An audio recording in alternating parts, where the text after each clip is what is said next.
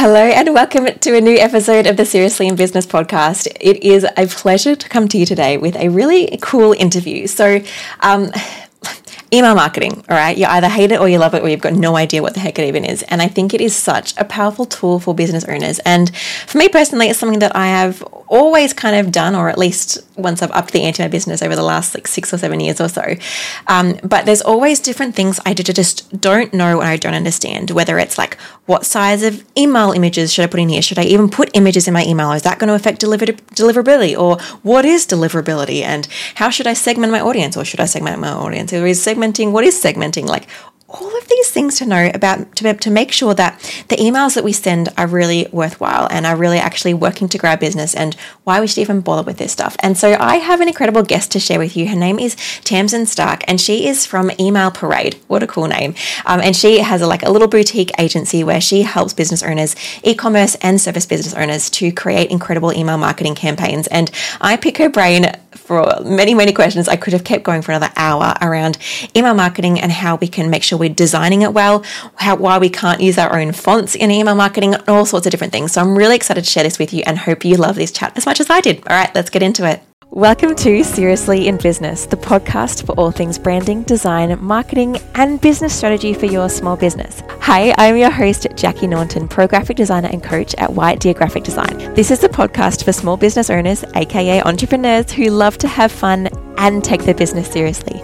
We'll be diving into DIY graphic design and the crucial role it plays in building a successful business, a business that is not only your passion but is taken seriously by the world.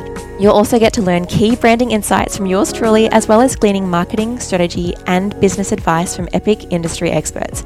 I've supported hundreds, if not thousands, of women over the last 10 years to transform their brand and design, and in doing so, helping them build successful and sustainable businesses while living the life they love.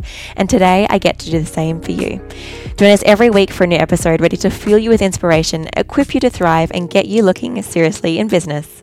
Welcome, Tamsin, to the podcast. Thank you so, so much for being here. I'm really excited for this chat because as much as I love email marketing and I've done it a lot before, I also haven't had any like real proper training on it. And so I'm just mostly fumbling my way through and it's, it's working okay for me. But I'm really excited to kind of dig into a few things from your perspective on particularly the design side of things. But before we get into it, I always love to kind of just get an actual idea of people's lives behind a business because I find it just like we just see people's Instagram lives or we see them posting. We're like, oh, must, it must be really easy and stuff. I'm like, they have a life. They've, they've, they've got children or they've got like errands and they've got food and like what does life actually look like so i'd love to ask you before we get into it it's what does an average day in your life slash business kind of look like for you um yeah good question the um I, I usually create my mornings around family time, which is usually the most chaotic part. I'm not like a 5 a.m. getting up, doing a couple of hours of work. That's just not going to get the best of me. But um, so what what I tend to do is get everybody ready and out the door, and then I come back because I can make my business quieter, if that makes sense. Like I can just really focus. So once all the busy stuff's out of the way, come home from school run, and I I generally have three three things that I want to get done for clients and one thing for myself. So that's how I break mm. up my day. I, I kind of know what that's going to be um, the day before um, so what I do is I really break down my processes into much smaller steps. So with my clients, that might be brainstorming a concept, and that's a goal that I've had for the day for one of their um, campaigns, or um, sketching out a flow for another client, um, or even editing an email that I wrote the day before. So I have that break between when I've done something and then I go and review that as well. So every little thing is done to make sure that I meet the deadlines. And then with my own business, it's usually um, planning, it could be content planning. Um, I try and do things like by the end of the week, I'm actually doing something. So I'm either writing, I'm getting into my website, I'm updating something, and it kind of structures that way. Um, mm. I'm pretty lucky in terms of what I do because my clients, when I do regular campaigns for them, they they pretty much send every um, sorry each week um, around about the same time. So I can kind of break that up, knowing that I have to hit this deadline on a Friday, or I have to hit this deadline for a Saturday send or a Tuesday send, or whatever that looks like. Yeah. and that brings so much more structure to my week as well. Yeah, cool. Okay. And then are you usually are you doing the school pickup or are you does someone else do that? Yep. So you like finishing yeah, pretty much.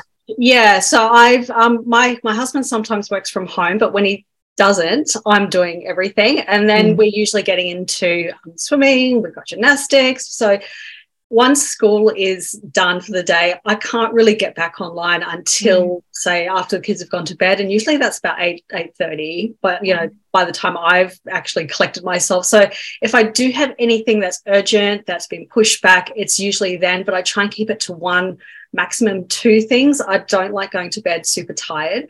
If I can push it out to the next day, I do. But yeah, it's it's it's really about structuring and creating mini goals as much as you possibly can. Yeah, cool. That's really interesting. Thank you for that insight. I love that like everyone is just does it so differently and we all just make it work somehow. And yeah. like, those are so I love I like I love the the goals and the kind of way that you kind of structure those goals. That yeah, is not anywhere near how I work. oh, my I I was not like that. I would just do everything all the time. And even if there were kids around me um, yeah. asking me things, I was just trying to get masses of work done and wondering why I was so tired. Yeah. Um, and um, I think the biggest thing as well is managing client expectations, which I learned to do a little bit too late, but I learned to do it because if someone comes to you and they say, Oh, I really need this urgent thing, and you accommodate that, well, then that's setting the precedent for how available you are. Yeah. Um, and especially when you start with a new client, really saying, This is great. Um, we, you know, I, I can start with you on this date. Um, and then they're usually fine with it, but that that kind of pressure to deliver it tends to come from yourself. So learning to set those boundaries has been so helpful. That's um really timely advice because I'm about to kind of open like the more studio side of my business that's less teaching people design, but more getting my studio team to do it for them. And like, yeah, the client expectations and the management is something that I have to really like tighten up because I'm like, yeah, we can just do that. And then I'm like, rush, rush, rush. And then I'm getting things late. And it's like, this is not a fun experience for anyone. So, no. And then you feel really bad about neglecting your family and, you know, all that kind of stuff. And things pile up around you. Fold, um, clothes don't get folded and stuff doesn't get done. And then you feel that guilt. So, yeah. Yeah. All the things. Oh, it's so much fun running your own business, isn't it? no, thank you for that. Okay, cool. So now that we've got a bit of an insight into your life, could you just let us know kind of what you do and like how you've ended up running your own business doing email marketing? Yeah, so I come from a marketing background. Um, I worked in not for profits for quite a few years. Um, and what I do um, is, uh, was mainly in direct marketing. So about 2018, after my daughter was born, my, my second child, um, I uh, my role was made redundant, mm. and I thought that that was kind of perfect timing because I really wanted to do something for myself, but I'd never really thought about what that was going to be. And we really needed the flexibility um, of having someone closer to home because the kids' daycare is in the area. They go to school now, both of them go to school up the road. Mm. So I can't have both of us in the city working. So we're, we're based in Sydney. Right. Um, so that really kind of set the catalyst for wanting to start something for myself. Um, but I wanted to do something that I could start really quickly, um, that I could use my existing skill set for, and that I just needed a laptop. I didn't need a whole bunch of equipment, that kind of stuff. Mm. Um, so I knew what I knew, but I didn't know how that applied to the small business world. And I knew I wanted to work with mums. I knew that I wanted to work with small business owners, but I didn't really know much about the world. Um, so what I did was I went into uh, a couple of big Facebook groups, which were like entrepreneurial networking Facebook groups, and I said, "Does anyone want some free consultations? Because I I can definitely help you with strategy, um, but that will also help me understand the needs of small business owners." Uh, I got a few people who wanted the strategy sessions with me, and of that, one of those people ended up becoming my first client. So it was a really great way to network and put myself out there and at the same time start to learn about the industry or the processes that I wanted to implement with people and the strategies yeah. that they needed from me as well. Um, so it's kind of like learning on the job, but knowing that I could still deliver. Yeah. You know what what they needed. Um, so that pretty much was me freelancing for like the good like the two to three years. Um, and then, of course, the pandemic hit, and you know we were all juggling everything. Um, but about a year ago, I rebranded as Email Parade, so that's got much more of an agency focus. It's kind of halfway between solopreneur with support going towards agency um, without mm. being full blown agency, if that makes sense. I don't even know what the term would be for that. Um, right. But it's it's you know it's kind of like a boutique agency type situation. So I do have now people working with me, um, very small remote team. Um, they also have their own businesses as well, but it's it's growing that um, that uh, business side of things, as, um, as well as helping other people with their um, grow their businesses as well. So, for example, yeah. Um, I work with copywriters.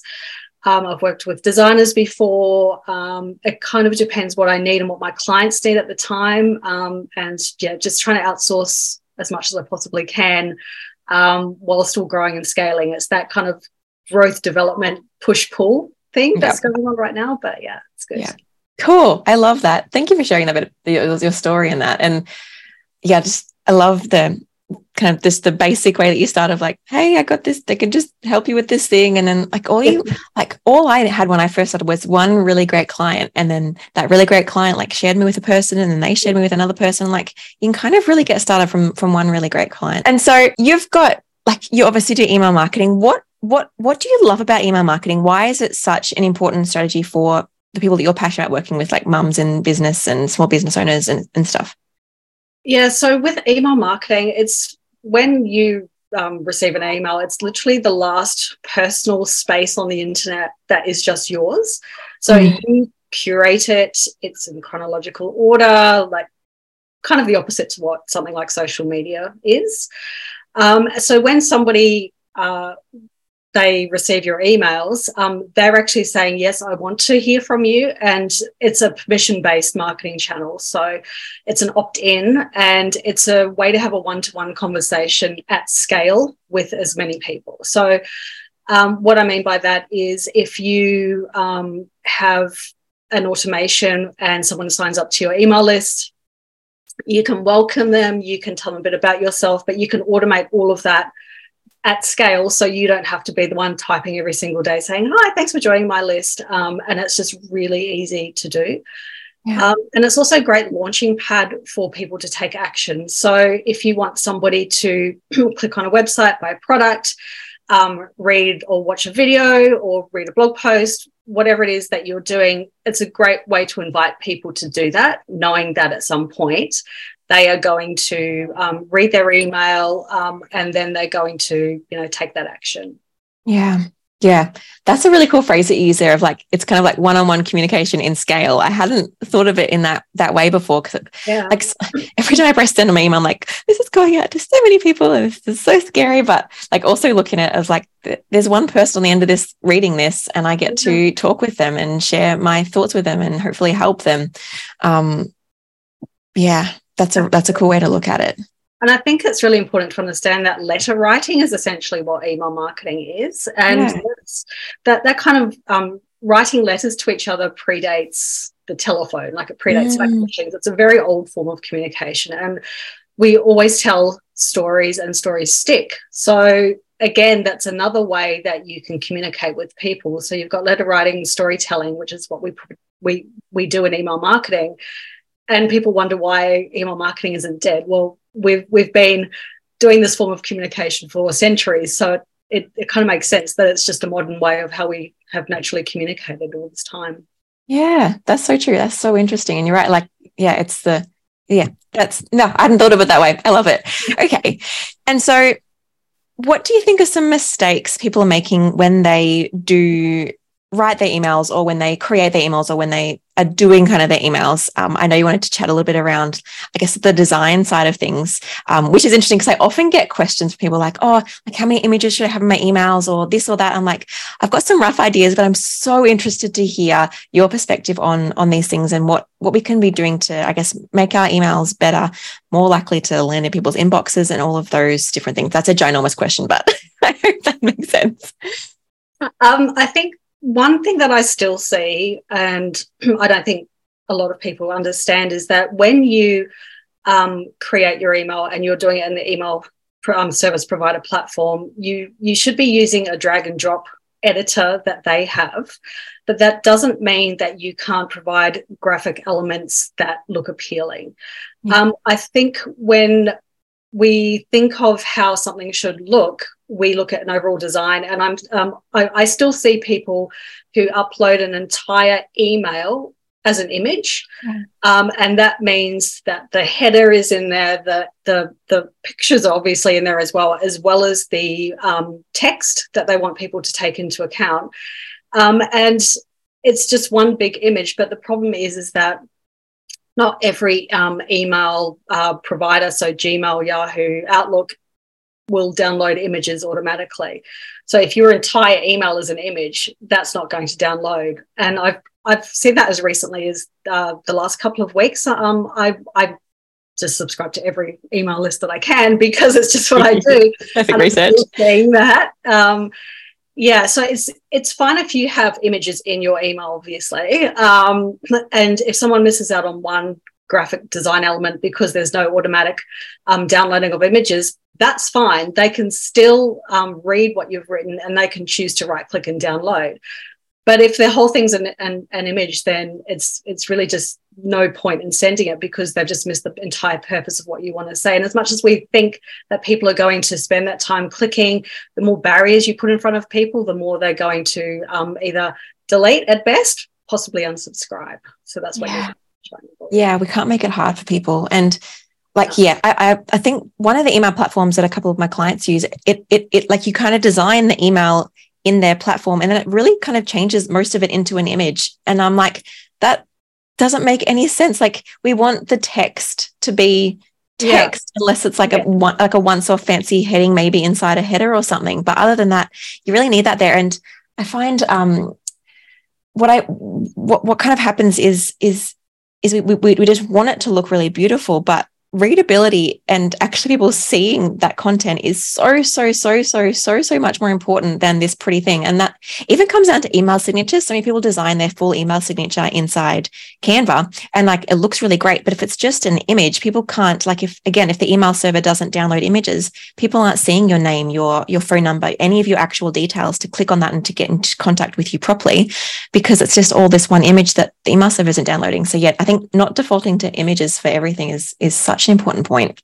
Yeah, absolutely. Um, the other thing with that, if if you do go for images, that you know, if if you design your entire email as an image, is to think about um, responsiveness because yeah. within those drag and drop templates that the provider, uh, the, the email provider gives you, they automatically have built-in responsiveness to big screens and to small screens. So if you have a button, it will look in proportion on a desktop. But when you go to an um, to a small screen like a mobile phone, that will then respond to that image size, but it won't do that if you upload it as an image. So your big button on your desktop might look really fancy, but when it comes to a mobile phone, it's going to be this big, and a big thumb has to find a tiny little button or actually yeah. read it to say click here, and that's just that that's really hard for people to yeah. do.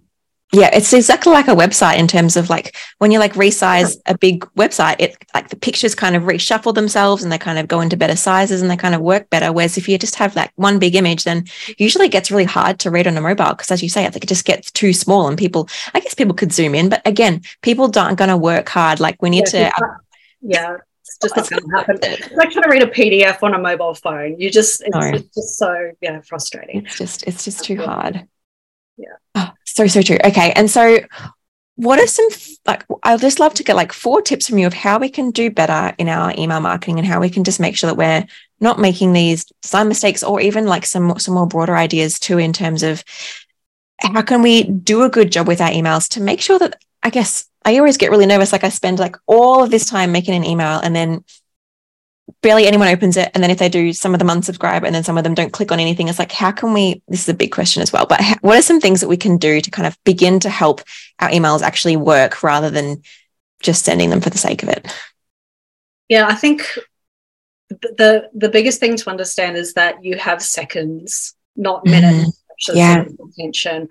Um, and based on that, think about a less is more approach. Um, so if you've got a lot of stuff that you want to say in an email, and then you've got this call to action and that, but you also want to showcase this part of your brand, consider breaking that up into more than one email or segmenting your list. So if you have two distinctive audiences. Maybe you sell apparel to um, women and men, yet you've got a whole email of female and men's clothing.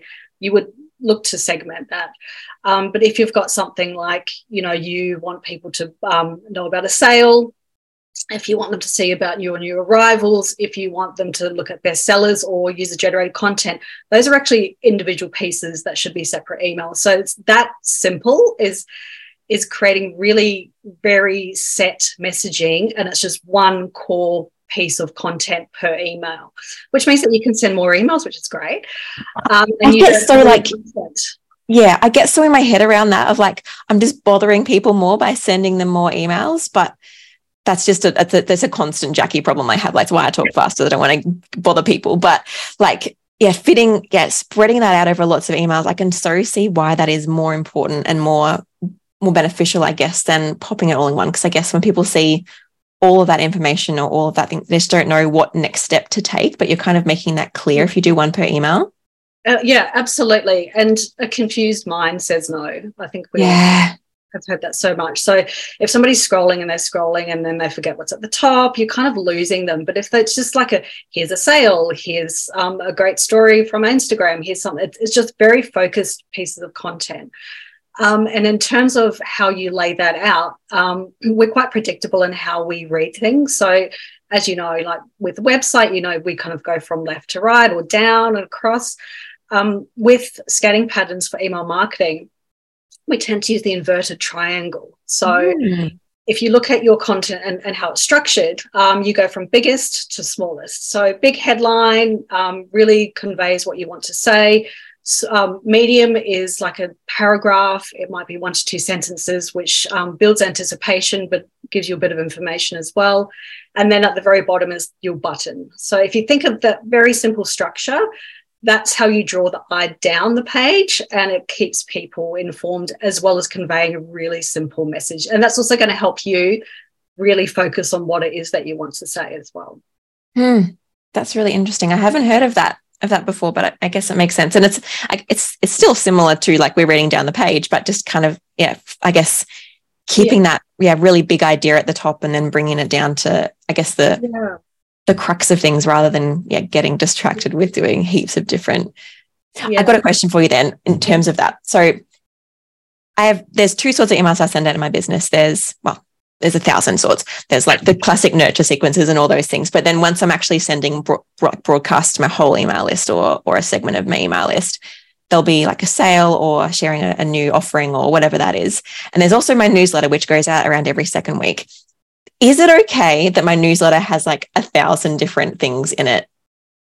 Yeah. So newsletters with if they're sent out on a regular basis and there's a certain frequency to them, and that's quite, quite, consistent, and people know what to expect from that. Um, I, I, assume in your newsletter you're providing information as well as um, education and selling. So yeah. there's probably like structures to that um, that's fine because it's um, it's something that people can use and they um, they anticipate and yeah. they are not surprised when they receive it. If there's additional campaigns on top of that, and that's based on something that you're doing, like a sale, or there's something new that's happening, or a membership that's opening up, that's a different style of email marketing. Yeah. Um, yep. And either you say you want to keep simple. Yeah. yeah. Um, and either you segment your list, um, so it goes throughout people. You have an interest list if you're looking for students, um, or you have, you know, if if you're a, an e-commerce business, you can look at um, who's the most engaged. So you're always sending to your warmest clients, as opposed to mm-hmm. trying to mm. reactivate very cold customers off the back of a, you know, um, one-off email. So it, it, it just kind of depends what you're doing. I think that we tend to think of, I have an email, it has to go to everybody. This is what it's got to say. But if you think more strategically, it's, I have something that I need to say. It's based off of this. Um, it's, it's, it's underpinned by the rest of this marketing that I'm doing anyway. Um, who does it need to go to? What does it need to say? and that's going to be a lot more strategic in your approach than doing mass mailers. Um, I think newsletters are okay because people will sign up to receive that content. Anything on top of that, just start to think about um, who's it going to, who who needs to hear about it, that kind of stuff. Yeah, that's really cool. Okay, so you've mentioned segmenting a few times. For people that have no idea what that even means, maybe they're just kind of starting the email list, or maybe they've had one for a while but kind of just have never segmented anything. What is segmenting, and what are some really great ways that we can do that to make sure we're being more strategic in the way that we send our emails? Yeah, so segmenting is literally just getting an entire group um, of people from your list and popping them into one smaller group. And those people would have shared characteristics. Um, so, a really easy example is people who are new to your list. Um, they've signed up uh, within the last minute or two and they're going into your welcome sequence. That welcome sequence is five, seven days long, 10 days long, and they would be kept in that welcome sequence and not sent anything else because your sequence has been designed to um, tell them who you are, tell them how to work with you, why you're different, um, why buy, why choose you, um, testimonials. And it's just really focusing them in and piquing their interest. Mm. Um, whereas people who have gone through that, they've either bought from you or they haven't. That's two other types of sequence, um, sorry, segments. Um, so someone who has gone on to buy from you, they are your warm customers. They would be people who would then um, either buy from you again or tell their friend. Um, and they would leave a testimonial, obviously. People who haven't gone on to take that action of working with you or buying from you need more nurturing. So the, they would then go on a different path. That's a pretty high level way of segmenting, but it's a really great first step because um, if you start continuously talking to people that have bought from you, but you talk to them like you don't know them or that you haven't even acknowledged their support in the past, that's not a great experience for them. Um, whereas people who haven't bought from you, they would need more education, they would need reintroductions, maybe they would need um, to understand how you work or um, why they should be buying from you. Right. So, yeah, that's really great. I'm definitely way too slack on that area of my business. Yeah. Sometimes so, I'm like, it's really good, and then less less good with with my business um, for example i work with service-based businesses as well as e-commerce businesses yeah. um, they do share similar um, similarities in terms of the content that i send them but really there is a point where it doesn't make sense for me to send certain mm. bits of content to either or so that's when yeah. i segment my list as well okay two follow-up questions hopefully i remember them both the first one is how do you segment like after the fact so for example, I've, I have seen myself get emails from people before saying, What are you interested in? Are you a service based business or are you an e commerce business? And then, like, I click on a link in the email and I'm assuming that then segments me in their list into those right things. Is that a good, good assumption to make on how that's best to do that? Yeah, yeah, absolutely. Yeah. Another way to do it originally was is like, do you have like a little drop down selection or something when someone is signing up to your list where they get to choose their own segment, or do you just guess or? So you can, um, if, if, you've got an existing list and you want to know how can I segment these people, I know I've got two like A, uh, A and B people. Um, you could send them an email and you could set up and say, Hey, I just want to make sure that the content that I'm sending you is relevant. Um, let me know a bit about you, and they can click on that. It would take them to a landing page, to two separate landing pages. You would have to set those up as well, hopefully with your email service provider. And then there would be a way of tagging their profile so they could then go into the segment. Um, you could do surveys, you could have these questions within a survey. Um, you can have that as a custom field in your preferences center. So, um, say if somebody wants to update their details with you, it's that kind of similar part of your um, of your provider where it might say change your name, change your email address, um, change your cadence. So once a month from me, uh, once a fortnight, or interest as well. So that that's two ways that you could update that. But that would be more organic. People who would do that as they would want to update their details. So you can also mm-hmm. push push people to that section just to try and get them to keep their information updated. Yeah, cool. Okay. And so you were also talking about um, like if you were to have a sale or you were, you're sharing something that maybe were you implying that you would send maybe a slightly different email to people that have purchased from you before to people that are haven't purchased from you before? Yeah. So if um, if you have a sale um, and you want, so there's there's a couple of things going on. You want good deliverability. Mm-hmm. So you would send that to people that you know um, have bought from you before. Um, you might want to section out or segment out people who haven't bought, but you want them to know about the sale. Um, if you send the, the the email to the to the warm people first, that's going to help deliverability of the second email.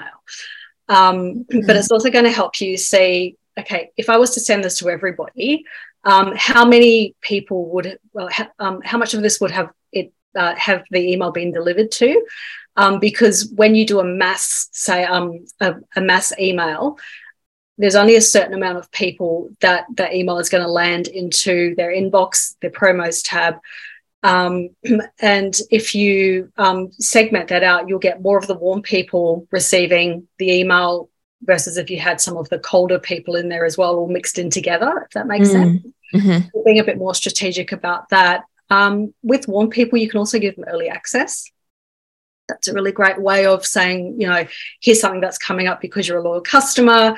Um, you you get to know about this beforehand, or you can even do it by specific um, discount codes, and you can say, you know, new arrivals have come into the, the store um, because you've been a customer in the past. Like you can get a quick, you know, ten percent off for the next, uh, you know, 24 hours, and that's just for them. So there's different ways mm-hmm. that you can reward them.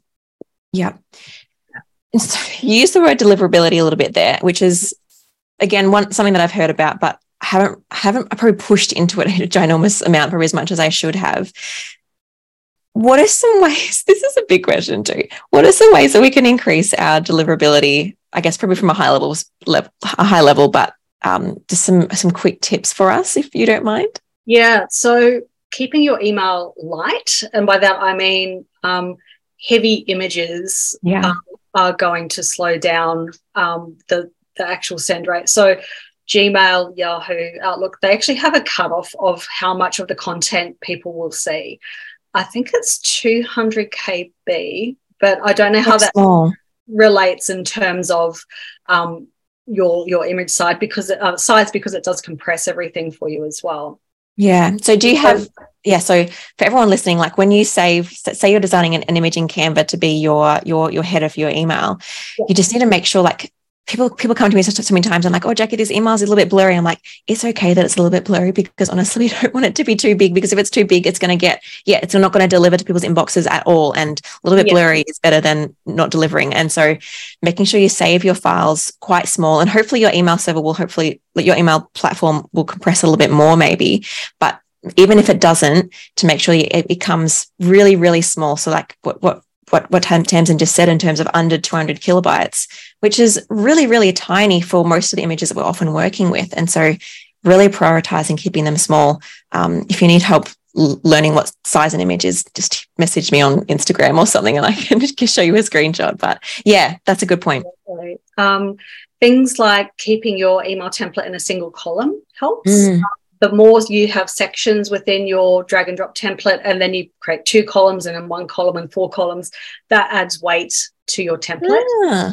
Yep. Um, yeah, things like um, big images, um, GIFs as well. Those are great, but if the but they can be quite weighty as well. Yeah. Um, and weirdly enough, I don't know in, in Klaviyo um, buttons. So the more buttons mm. you hmm. have in your template, the weightier your um, your template is. So if you're trying to, and the actually the great thing about that platform now is when you go to preview your email, it tells you how big your um, template is. That's so it works on a traffic light system. So if it's under, you go green, and then it starts going orange, and then it's red, and you know, so you know you have to change something. And if you delete or um, change a button or you take out some of the spaces. So, you know, if you want to create white space and mm. you hmm. can drag like a bit of a spacer, it has nothing in it.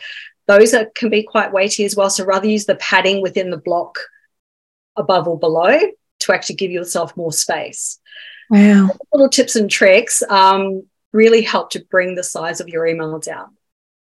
That's wild. I didn't realize so many of those different things um, played an impact into that. I love that that that platform shows you yeah the the size of it and kind of like this is this is going to be good or you need to fix fix something here and what those what those fixes do i would never assume that the spacer is going to be taking up space yeah absolutely and they um they I'm, sure Klaviyo have like a blog post or something about that when they first bought out because it's a very new um, function that they put in there. It's only like this year sometime.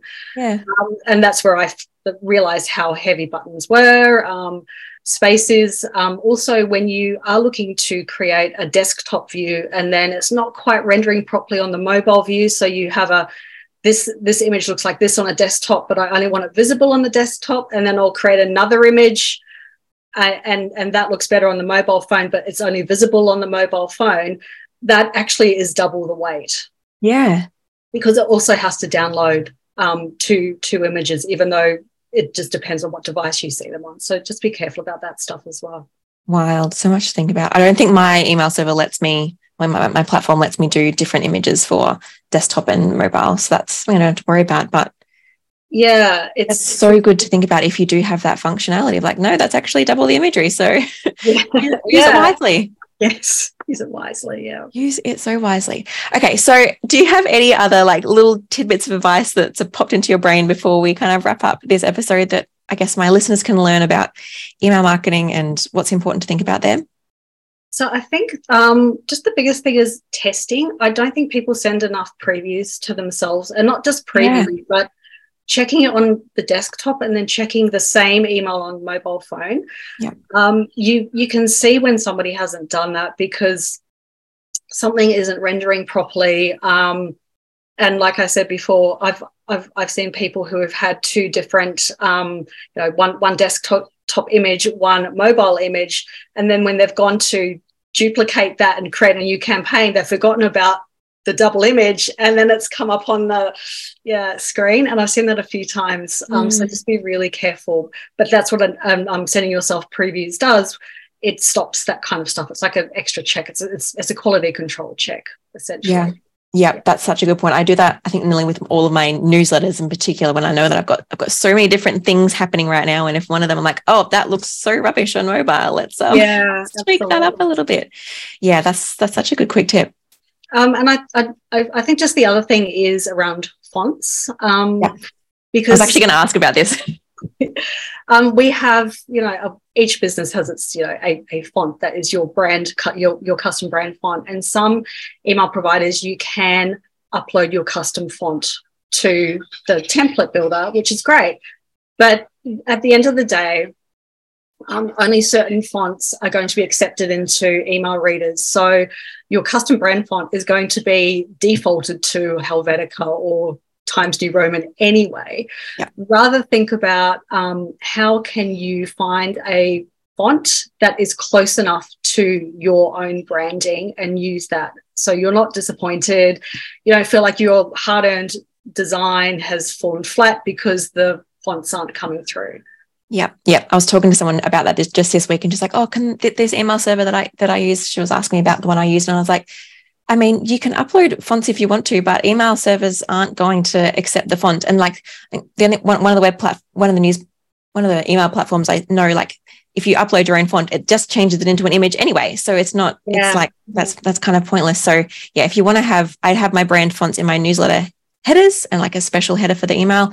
But other than that, it's all just the plain font. But it's the same with like Instagram stories, for example, is I don't have my brand fonts in Instagram stories, but I've chosen a font inside Instagram stories that I use consistently. And that becomes my Instagram story look. And so for businesses, choosing a font that's as close as you can get, which is for some people not going to be close at all. Yeah. And then it's a kind of a default font in your email. You just use that consistently and that becomes your email branding look. And that's, it's okay because again, it's about that practicality of it's readable, it's it's it's clear, and it's going to match and it's going to look okay, and you know what it's going to look like, rather than it defaulting to something really weird on someone's other end because you've chosen this font that doesn't really exist for people. Yeah, absolutely, hundred percent. Um, I mean, it'd be lovely to have all your fonts in there as well. Um, I do find sometimes when people have used a font within an image, um, and that's it, it's meant to convey a, um, a piece of content like a call to action or something mm. really, like a, a, core piece of messaging, but you can't read it because it's in a very beautiful font that is not naturally readable. If you use something like that, um, say if you do like a travel edit or a new arrivals edit and you're using a font in a background as a decorative feature, I think that works really well. Um, but if you're using it to convey your core message, it's it's going to be really hard um, to, to do that. So simple is always best. Yeah, yeah, hundred percent agree. Communication is always more important than than prettiness. Um, yeah, otherwise, why? Why? There's no point. Um, that's been so so helpful. Thank you so so much. So, if we want to learn more from you or work with you, how can we get in touch in your world?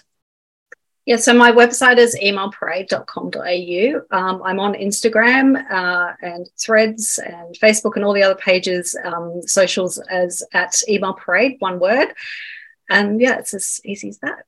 Simple, simple. Thank you so much. We'll put the links into the descriptions and all the places you find those links as well. So, thank you so much for your time. I really appreciate your insights and your wisdom and your um, your passion for email marketing because it can be such a powerful tool for small businesses when we kind of begin to utilize it really well. And it's mostly free, so yeah, it's such a great reason to take advantage of it and connect, like what you said, with that one-on-one conversation at scale. It's like it's the dream. So, thank you so much for that. No problem. Thank you for having me.